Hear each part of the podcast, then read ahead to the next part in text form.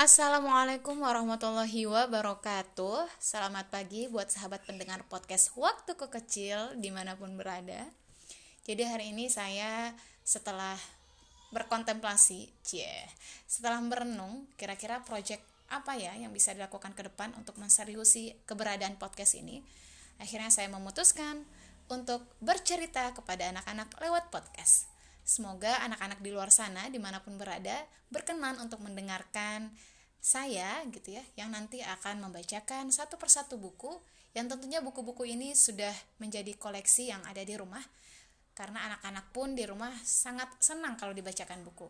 Dan memang sehari-hari pun rutinitas yang saya lakukan adalah membacakan buku kepada anak-anak. Dan semoga harapannya bisa lebih luas manfaatnya bisa membangun jejaring persahabatan dengan sahabat pendengar di mana pun berada dan nanti akan ada beragam buku dari beragam penerbit dan semoga ini menjadi satu pengalaman menarik ya yang bisa kita rajut bersama dalam podcast Waktuku Kecil.